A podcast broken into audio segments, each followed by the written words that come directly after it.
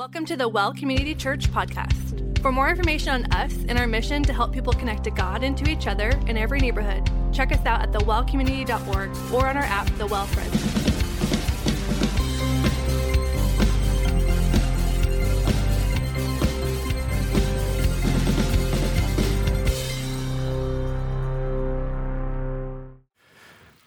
Well, good evening, church. I hope you're having a good Thursday. Uh, I actually found myself reflecting a little bit about y'all this week, believe it or not. Uh, I'm creeping up on 20 years in Fresno, moved here in 2004, uh, and I just started thinking about just the depths of relationships that occur after 20 years, and just really grateful for uh, the number of you that I know in this room personally. Some of you know more about me than you probably care to know. Uh, some of you, maybe we just rub shoulders together, but I'm grateful for just the history of this church and uh, what God has done through you for me and those sorts of things. So, if I have not had the privilege to meet you, by the way, as Josh said, uh, my name is Mike Slayden. I'm one of the teaching pastors here on staff, and I get the great privilege of picking up where we left off last week. So, if you got your Bible with you, we're going to be in Joshua chapter 4. Uh, and we've been learning now for these last several weeks the story of a faithful God. Uh, and Brad, I thought, a marvelous job last week. If you, if you missed his message, you really need to go back and, and listen to that. And I don't say that just because he gives me a raise for complimenting him.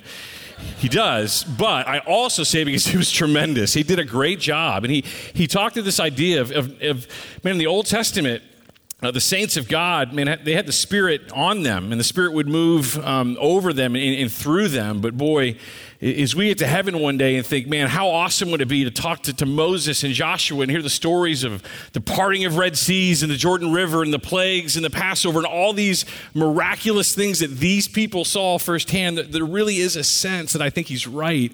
And they're going to say, but wait a second. The very Spirit of the living God lives in you. God found a way in His holiness to put uh, His Spirit inside of you. You are sealed in that. And just the mind blowingness of what that is. So, again, if you missed last week, I really encourage you to go back and uh, listen to that because we are now, based on what we saw last week in chapter 3, we're on the other side of the Jordan River. We watched God uh, do what he had not done in 40 years. He parted the Red Sea, and now 40 years later, almost to the day, by the way, uh, God now parts the Jordan River, allows the Israelites to cross on dry land. And it is an amazing story uh, of this group of people uh, that cross over. Now we find ourselves no longer on the east side of the Jordan River no longer uh, with a natural border of protection from the enemies that, that were walking into uh, the land that they currently occupy. But boy, that border is gone. And for the next two weeks, in chapter four and chapter five, what you are going to see from God makes zero logistical sense, which is typical of God, right? We see so often through the story of Joshua and really all throughout our Old Testament uh, that God loves to stack the deck against himself. He loves to do things that don't make any sense to cause the people to trust. Uh, this week, we're going to see this maybe to three three or four. And next week, we're going to see that at a 10. Uh, in terms of what God is going to call his people to do uh, to trust him. And one of the things, based on what happened last week and the significance of these people's lives, he's going to call them to stop and remember uh, to not forget the miraculous hand of God and how He has been caring for them, uh, not just at the Red Sea, not just the last 40 years, but now finally through the parting of the Jordan River, and how every day God allowed this people to live and He provided for them in incredible ways. And God's going to say, I don't want you to forget that. I want you to stop and intentionally remember. Uh, there's something pretty powerful about this idea of remembering. I remember uh, the first time I got to go over to Israel. Uh, we get to go lead tours over there as a church, and many of you have been on that trip with us. And we do a lot of really cool things. We see biblical sites, and as you read the Bible, you're reading places you're like, I stood there and I, I know that land. I can see it maybe differently now. Uh, but not only do we tell and kind of walk people through the ancient story of Israel and their history, but we also walk through the modern story of Israel. And we go to a place called Yad Vashem uh, the Holocaust Museum. Maybe many of you have visited that one uh, in Israel, maybe Washington, D.C. There's several across the world that are, are pretty powerful. And if you've been there, uh, it is a gut wrenching story. It's one of those places that you're glad you went and you're equally glad that you're leaving because it is, it is gut wrenching to hear this. And I remember the first time I stood there, we're standing in this kind of this breezeway, this outside location uh, amongst all of these beautiful olive trees called the righteous among the nations. And each one of these trees represents an individual that during this time of the Holocaust, was selfless, and they chose to somehow aid the victims of the people that were uh, being massacred uh, at the hands of the Germans and in the atrocities that were going on. And uh, our guide Ronan was telling us these stories about Oscar Schindler and Corrie ten Boom and, and other stories that we know and that we've heard about. And we're there, and obviously it's a very impactful moment, and you go through the tour and you, you see it all. And then he said something almost casually. He said, You know, what's interesting as Americans, y'all know this story. You're familiar with the Holocaust you study it in, in your textbooks as you grow up. He said, There's tours that I lead with certain people groups across the world that have never heard of the Holocaust. He mentions names like Oscar Schindler. They're like, Who? I have no idea who that is. As they talk about the Holocaust, like, oh, yeah, I heard about World War II. I know about Germany and the Allied forces and Axis forces and all that was going on there, but like, what's the Holocaust? Six million people were slaughtered uh, 1.5 million kids, and there's multiple countries around our earth that have no idea that it even existed. And the reason, primary reason that that happened, is because people failed to tell the story. Maybe it's because there's a black mark kind of in their character and, and, they were a part of that and they just don't want to tell that story. Uh, and those people that remember it and were there for it now refuse to tell that to their kids. They won't put it in their textbooks. And we are raising currently a generation of people who do not remember, who have forgotten the atrocities of what has happened in their past.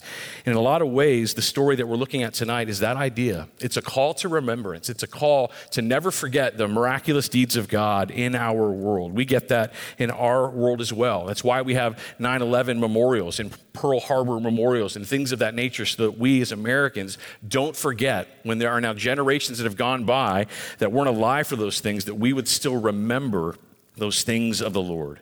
So now, as we pick up in Joshua chapter 4, that really, this idea of stop and remember is going to be prominent all throughout this section of Scripture. This idea is the book of Deuteronomy says, Remember don't forget. It's one of the themes that we see uh, throughout the Old Testament, specifically in uh, the book of Deuteronomy. But for our purposes, in Genesis, or sorry, Joshua chapter 4, let's pick up there and let's now watch that they are on the other side of this Jordan River, defenseless, so to speak, uh, two miles away probably from their enemy. And here's what God now calls them to do He says, Now, when all the nation, had finished crossing the Jordan, the Lord spoke to Joshua, saying, Take for yourselves 12 men from the people, one man from each tribe and command them, saying, Take up for yourselves 12 stones from here out of the middle of the Jordan, from the place where the priest's feet are standing firm and carry them over with you and lay them down in the lodging place where you will lodge tonight. So the entire nation is crossed, right? 1.5, maybe upwards of 3 million people on the high side estimate have crossed over the Jordan River. They are all safely across. The priests are still standing in the middle of the Jordan River. They are first in and, and last out. And God tells Joshua, hey, here's what we're going to do. We're going to take 12 men, men that we picked in chapter 3. They're going to go back into the river and they're going to go pick up 12 stones. Each man, each from a tribe of the nation of Israel, is going to take a stone with him from out of the river and bring it up to the place where they're going to lodge this evening. This idea of stones would have been a very familiar concept to the Israelites. Their high priest of the nation, the first guy that um, was there was a guy by the name of Aaron, Moses' brother. And as he went into minister before the Lord, as he would make atonement for the people, make sacrifices uh, to make a holy God acceptable, uh, or make a people acceptable to a holy God, he would enter into uh, this place with God, the tabernacle, wearing a breastplate. And on that breastplate were 12 stones. Each stone represented the tribe that you were from. So you knew when that man went in to offer sacrifices on your behalf, to atone for your sin, that you were represented physically. So this idea for them would have been a very familiar one. Take a stone. This stone will be from Judah, this one from Issachar, this one from Zebulun. And this man, this leader of the tribe, would take that stone that would represent that entire tribe. And and they're going to take that from out of the middle of the Jordan River to the place, uh, we're told here, where they're going to lodge tonight. If you go all the way down to verse 19, we find out where that is. Says, Now the people came up from the Jordan on the 10th of the first month and camped at Gilgal on the eastern edge of Jericho. Uh, so they're traveling again west uh, towards Jericho. They're probably about two miles away at this point from Jericho. Uh, Jericho's a little bit above them, uh, but they would have certainly been in eyesight of them. Again, no natural border between them. So as you're completely exposed, as you are completely vulnerable, instead of battle instructions, instead of digging in, this is what God says. We're going to stop and remember. Everybody go grab a rock, and we're going to remember this event. Uh, and it says it's on the 10th uh, of this month, basically four days before Passover, almost 40 years to the day when they left Egypt and God opened the doors for them to go. And you'll notice back up in verse 4 that Joshua does exactly as God commands. It says, Joshua called the 12 men whom he had appointed from the sons of Israel, one man from each tribe. And Joshua said to them, Cross again uh, to the ark of the Lord your God in the middle of the Jordan, and take each of you, uh, sorry, each of you take up a stone on his shoulder according to the number of, tri- of the tribes of the sons of Israel. So now go back in where the priests still remain, uh, grab this rock, put it on your shoulder. So something big enough that would have required them to carry it on their shoulder, something not so huge that they couldn't walk into Gilgal. So I don't know exactly what they look like, but something significant, obviously, in size, so that they would understand uh, the meaning behind that, and that each rock again would represent the tribe where they come from. And the leaders obey. Look down at now verse 8. It says, Then the sons of Israel did as Joshua commanded. They took up now 12 stones from the middle of the Jordan, just as the Lord spoke to Joshua, according to the number of the tribes of the sons of Israel. Each carried them over with them to the lodging place and put them down there. You see again this idea repeated 12 stones, 12 tribes, that everyone there would have been represented by one of these men who were bringing these ultimately to the place where they are going. Now, these stones are going to be set up in a pile, a rock pile, a very simple rock pile, and they serve a very significant purpose in this story. It's really the theme of chapter four. We're going to circle back to that in a minute, but what I'd like to do is continue to move through the rest of this narrative. So skip down there to verse 10, and let's watch now um, as they continue to move forward. It says, Now the priests, in verse 10, who carried the ark, were standing in the middle of the Jordan River until everything was completed that the Lord had commanded Joshua to speak to the people, according to all that Moses had commanded Joshua, and the people hurried across. And when all the people had finished crossing, the ark of the Lord and the priest cross before the people. Again, the priests are still standing there. The people come in, they get their stones. They're the first in and last out. And now that everyone is through, uh, we're going to kind of uh, move towards now the east or the west side of the Jordan River. But before we do, I want you to notice in verse 12 and 13, uh, the three tribes now that come good on their promise. It says, The sons of Reuben and the sons of Gad and the half tribe of Manasseh crossed over in battle array before the sons of Israel, just as Moses had spoken to them. About 40,000 equipped for war crossed for battle before the Lord to the desert plains of Jericho. You remember these three and a half tribes, or two and a half tribes, really? Reuben, Gad, and the half tribe of Manasseh. They were the guys that were parked on the east side of the Jordan that asked for the land over there initially. Uh, they asked Moses. Moses had like a mild freak out moment where he was like, are you kidding me? Like, you're a bunch of deserters and you're not with us. And they're like, whoa, whoa, whoa, no, no, no, we're in. Uh, and they said, We're in, not just to Moses, but Joshua, we're faithful to you. So when you cross over, we will be ready to go. We will come with you to fight this battle. Even though our area of land has already been uh, dealt with, we are going to come help you fight. And these men now cross over with the rest of their brothers. And in verse 14, it says, On that day, the Lord exalted Joshua in the sight of all of Israel, so that they revered him just as they had revered Moses all the days of his life. Now, I can't imagine a more difficult leadership transition than taking the baton out of Moses' hand and leading in his stead. And yet, God sets him up for success. And in chapter 3, by the way, God told Joshua that he would do exactly this. We're told in chapter 3, verse 7 the Lord said to Joshua, This day, I will begin to exalt you in the sight of all of Israel, that they may know that just as I have been with Moses, I will be with you. It's the theme that we saw all throughout chapter 3 that God is with these people. He is with their leader. He is going before them into battle. He is the one that ultimately is fighting these battles. So, Moses sets Joshua up for success. God affirms this. Uh, the people are going to follow you and listen to you. Uh, as Joshua is just told to walk with God, to obey, uh, to fear the Lord, and to walk with Him, and all would turn out for their good. And God causes now not just um, that picture to happen, but also the people now to put their trust in Him and His leadership. As we move now to verse 15, notice this. It says, The Lord said to Joshua, Command the priests who carry the ark of the testimony that they may come up from the Jordan. So Joshua commanded the priests, saying, Come up from the Jordan. And it came about when the priests who would carry the ark of the covenant of the Lord had come up from the middle of the Jordan, and the soles of the priests' feet were lifted up onto dry ground. that the waters of the Jordan returned to their place and all went over its banks as before. Can you imagine that moment? One, to see the waters part initially, and then for the priest to stand there the entire time as the entire nation crossed before them. For 12 men to come then back in to take stones and to take them out of the Jordan River. And at the right time, to Joshua say, okay, it's time. You men, bring the ark, come out of the Jordan River, and as soon as their feet hit dry land on the outer, the western banks of the Jordan River, God in that moment causes the river to come back together. It is a beautiful picture of God's authority over all of this.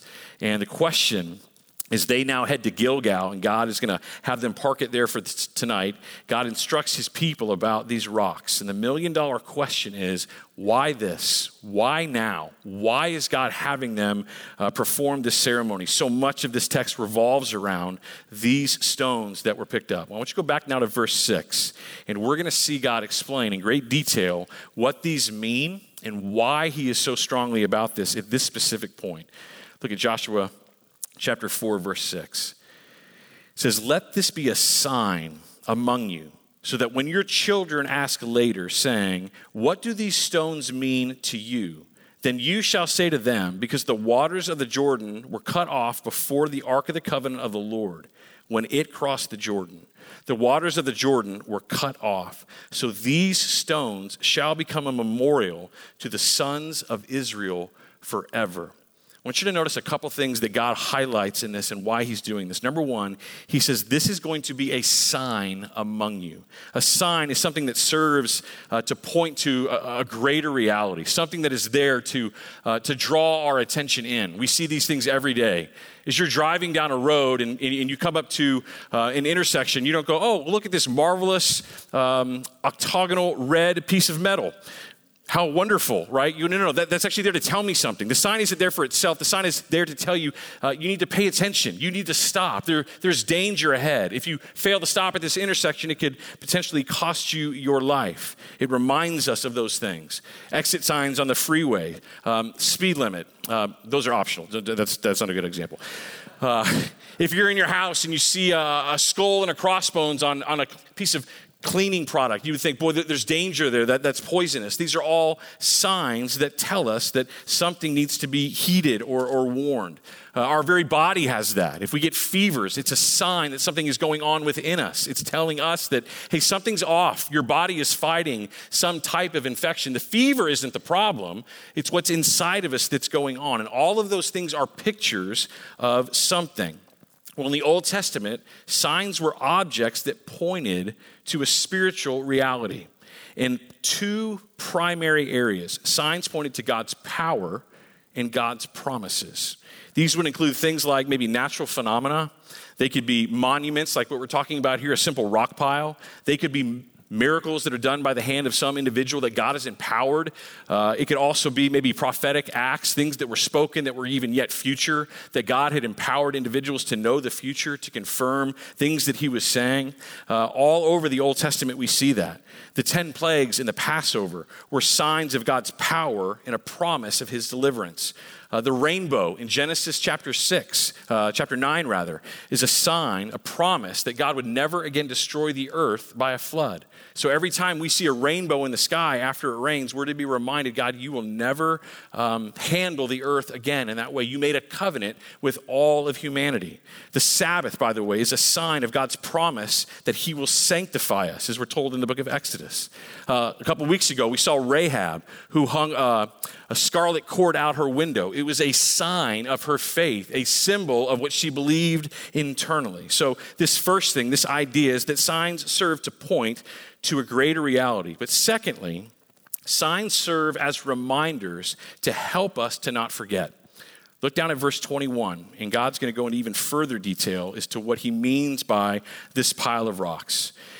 Verse 21 He said to the sons of Israel, When your children ask their fathers in time to come, saying, What are these stones? And you shall inform your children, saying, Israel crossed this Jordan on dry ground. For the Lord your God dried up the waters of the Jordan before you until you had crossed, just as the Lord your God had done to the Red Sea, which he dried up before us until we crossed.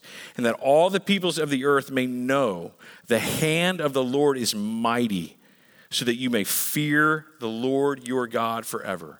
Here's the reality there's a time coming in Israel when this day that these people just experienced, as they crossed over the Jordan River, that day, that miracle, that powerful moment where God interceded for them will simply be forgotten.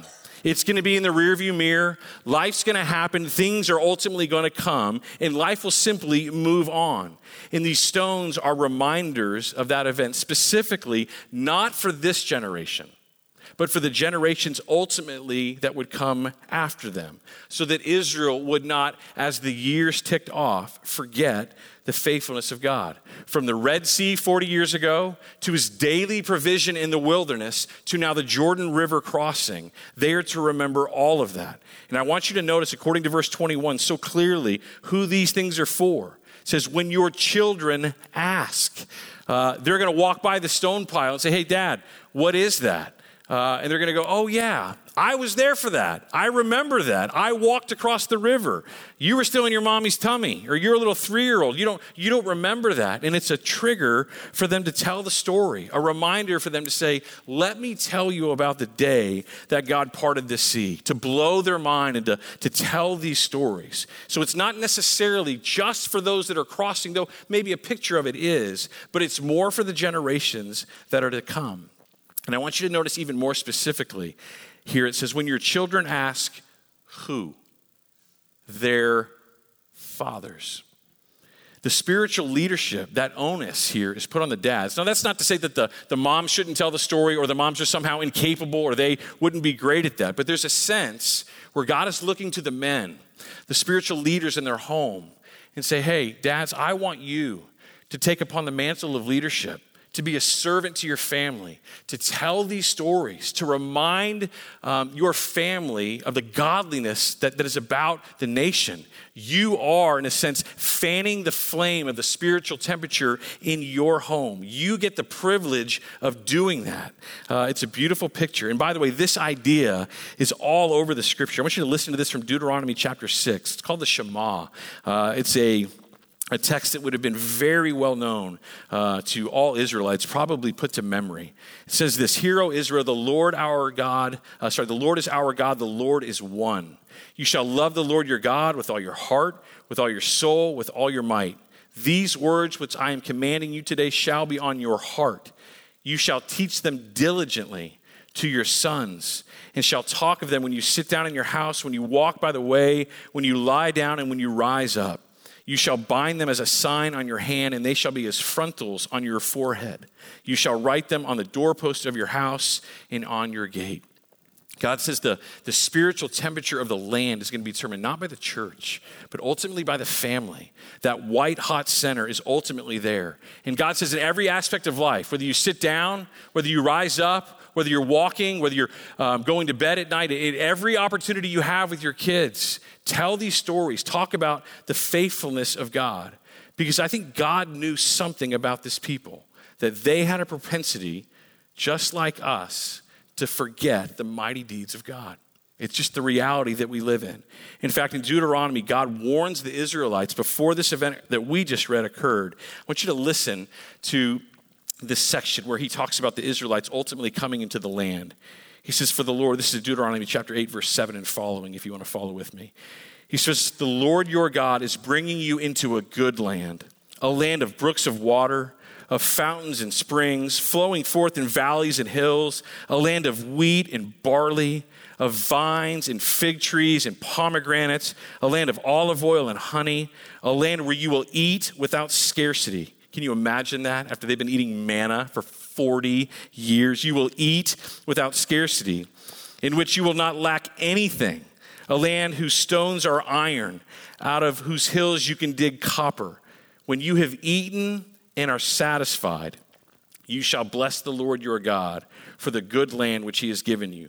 Beware that you do not forget the Lord your God by not keeping his commandments and his ordinances and his statutes, which I am commanding you today. Otherwise, when you have eaten and are satisfied, have built good houses and lived in them, and when your herds and your flocks multiply, your silver and your gold multiply, and all that you have multiplies, Then your heart will become proud, and you will forget the Lord your God who brought you out of the land of Egypt, the house of slavery.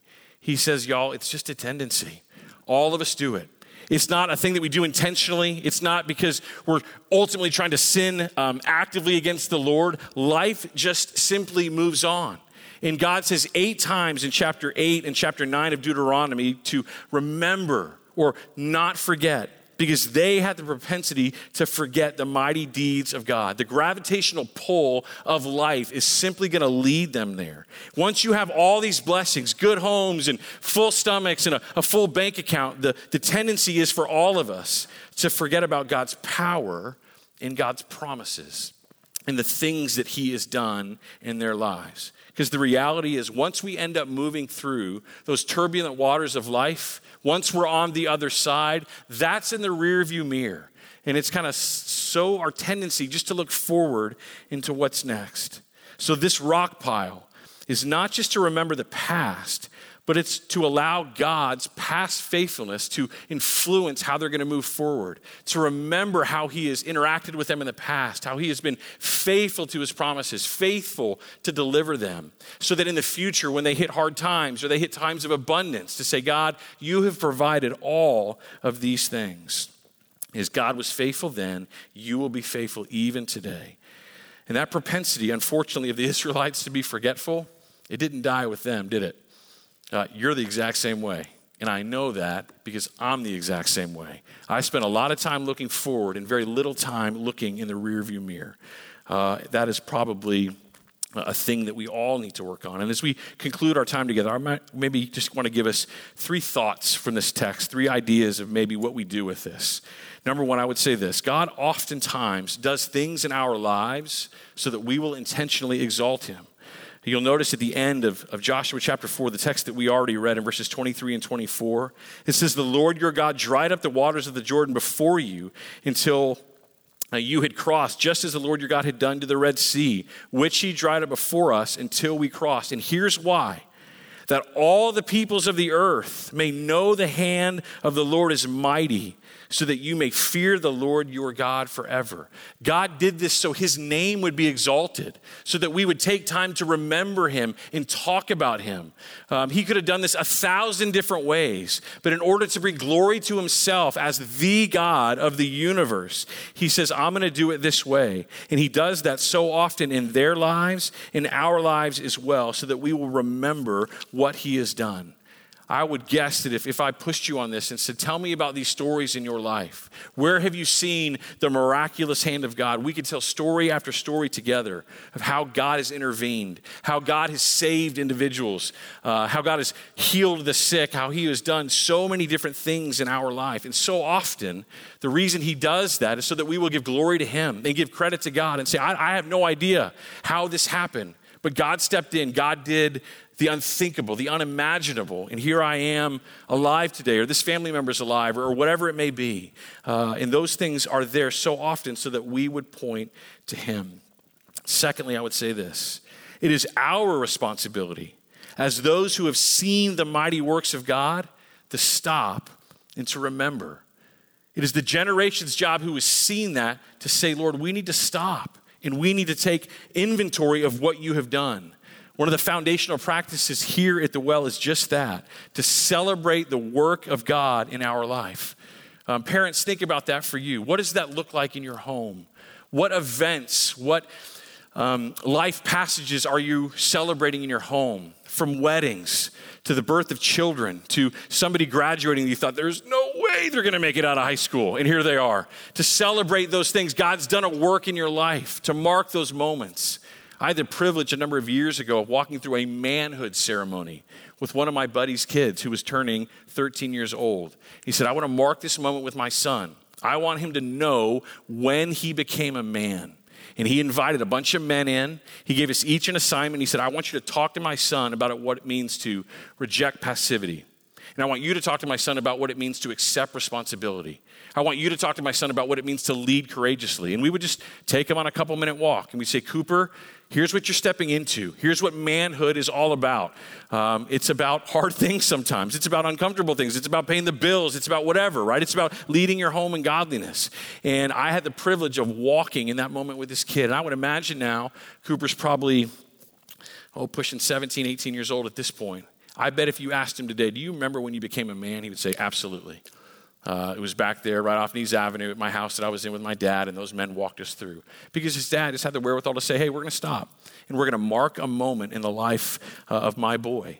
Uh, I watched Michelle, my wife, do this with all of our girls. Each one of them, when they turned 13, got to pick whatever they wanted to do with my wife that weekend. They could go wherever they wanted, that budget allowed, right? Uh, Paris, like, no, no, no. not so much. Argyle, how about that? Uh, simple places, right? But, but they, my wife would take them. And part of the purpose of them was talking about things that are happening to their bodies and that sorts of thing. But part of it was just to prepare them for this is what it means to be a woman. This is the stage of life that you're walking into. They would talk about uncomfortable things that I'm so glad I was not there for, right? Uh, but my wife intentionally did that. Parents, that is a privilege that we have to stop and mark those moments, to think about that. Uh, and it's not just obviously for the moms and the dads, that's for singles as well. Maybe it's the things in your homes that we celebrate. God, you helped me pass that chemistry class. I had no idea how that was ever going to happen. You walked me through this really painful breakup, and no, you didn't give me what I asked for, but I saw your hand in it. I saw you present with me in it, whatever those things may be. It may be simple as a, a prayer of reflection as we lay our head down in the middle of the, at, at night before we go to bed and say, God, I saw you today. I woke up and you put breath in my lungs. We saw the sun today for the first time in a few days. God, thank you for that. You have brought rain into our land that we have begged you for for years. And now we're actually asking you to stop. It's been great. Thank you. Uh, it's, it's good. But, but, God, you've provided, right? Um, and, and just being cognizant of, Lord, what have you done? Where have you shown up? Maybe not even huge ways, but just marking those moments. And I just want to remind us all it is never convenient to do that. It is always difficult. There's always the tyranny of the urgent. There's always more important things that need to get done. But God says, No, Joshua, stop. Remember, grab these rocks. Tell your kids about what this means. And then lastly, I would say this one generation's faithfulness to obey sets up the next generation for success. It's not a guarantee, right? There are no things that, Lord, if I do this, and you're going to do this. But there is a sense where if we, as the maybe the older generation, will be faithful to walk with God and to remember God and just walk with Him. There is a sense that our kids get to stand on the shoulders of giants, that they get to see how their moms and their dads and their family, their aunts and their uncles walked with God. Um, I remember so clearly walking out in the garage the other day, and in between like the extension cords and the light bulbs and the cases of these things, I have a box in my garage that says Michelle's Journals. There's a box of probably 20, 30, 40, I don't know, journals for my wife. Uh, we're getting ready to celebrate our, our 25 year anniversary. And those journals go back from when we were dating and even friends before that. Is she just journaled and remembered the faithful things of God? And as our kids would talk about, Mom, you don't know what that's like. You don't know what this struggle is like. She's like, I do, yeah. Uh, you know what your daddy was like when he was, you know, I've dealt with knuckleheaded men before or whatever. And she would just share stories and say, I've been there, I've walked through that. Here's how God answered my prayer. Here's how I was devastated, didn't get what I wanted, but God was there with me in it. Or here's how now I don't even care about that anymore. That was so important to me when I was 16, and I could care less now. And she's used those as tools just to, to walk with our daughters through that. Uh, rock pile, so to speak, in her life. And I think in really, there, there's three areas where we can do that. As individuals, we can certainly do that. We can all also do that as a family. We need people around us, whether it's our physical family or even the family of God, our community around us. So when my life is a wreck, I can look at y'all and say, Look, Lord, I, I don't know what you're putting me through right now, but boy, it's so good to hear what's happening in Bob's life, to know it's you're, you're working in his life or to know, man, this is God, this is what you're doing in the DeBudio's home. And it, it, encourages me, or here are the folks who I do life with, and this is how God is working with them. So it, it, it, it broadens my, my perspective and my circle and to know, God, it's just not about me. And though my life may be one way, you're working in a much grander way. And then we even do that as the body of Christ. We're called to stop and remember in baptism and in communion to celebrate what our Savior ultimately did for us on the cross. So, um, as we think about those things, I think it's a beautiful reminder of uh, how we are called today to do what they did way back then, because we have the same tendency in us that they did, which is to forget and to move on. And God has called us to remember. I want to show you maybe one last, just, oh, by the way, uh, we skipped the verse. I don't know if you noticed or not, uh, but verse 9, we kind of plowed right over, and I did it on purpose. I want you to go back there because there's actually not one rock pile, there's actually two. There's one where they took the stones out of the middle of the Jordan River and they brought them to the banks of Gilgal where they were going to stay that night. But there's a second rock pile mentioned in verse 9. It's just kind of obscure. It says, Then Joshua set up 12 stones in the middle of the Jordan at the place where the feet of the priests who carried the Ark of the Covenant were standing. And they are there to this day. Why? Why would you put a rock pile in the middle of the Jordan River? It's there for a moment, but then the waters are going to come right back over it and you're never going to see it again. I, I wonder, I, I, I, just, I don't know for sure, but I wonder if this isn't a picture of something. Uh, as best we can tell, the word Jordan comes from the word judgment, the waters of judgment.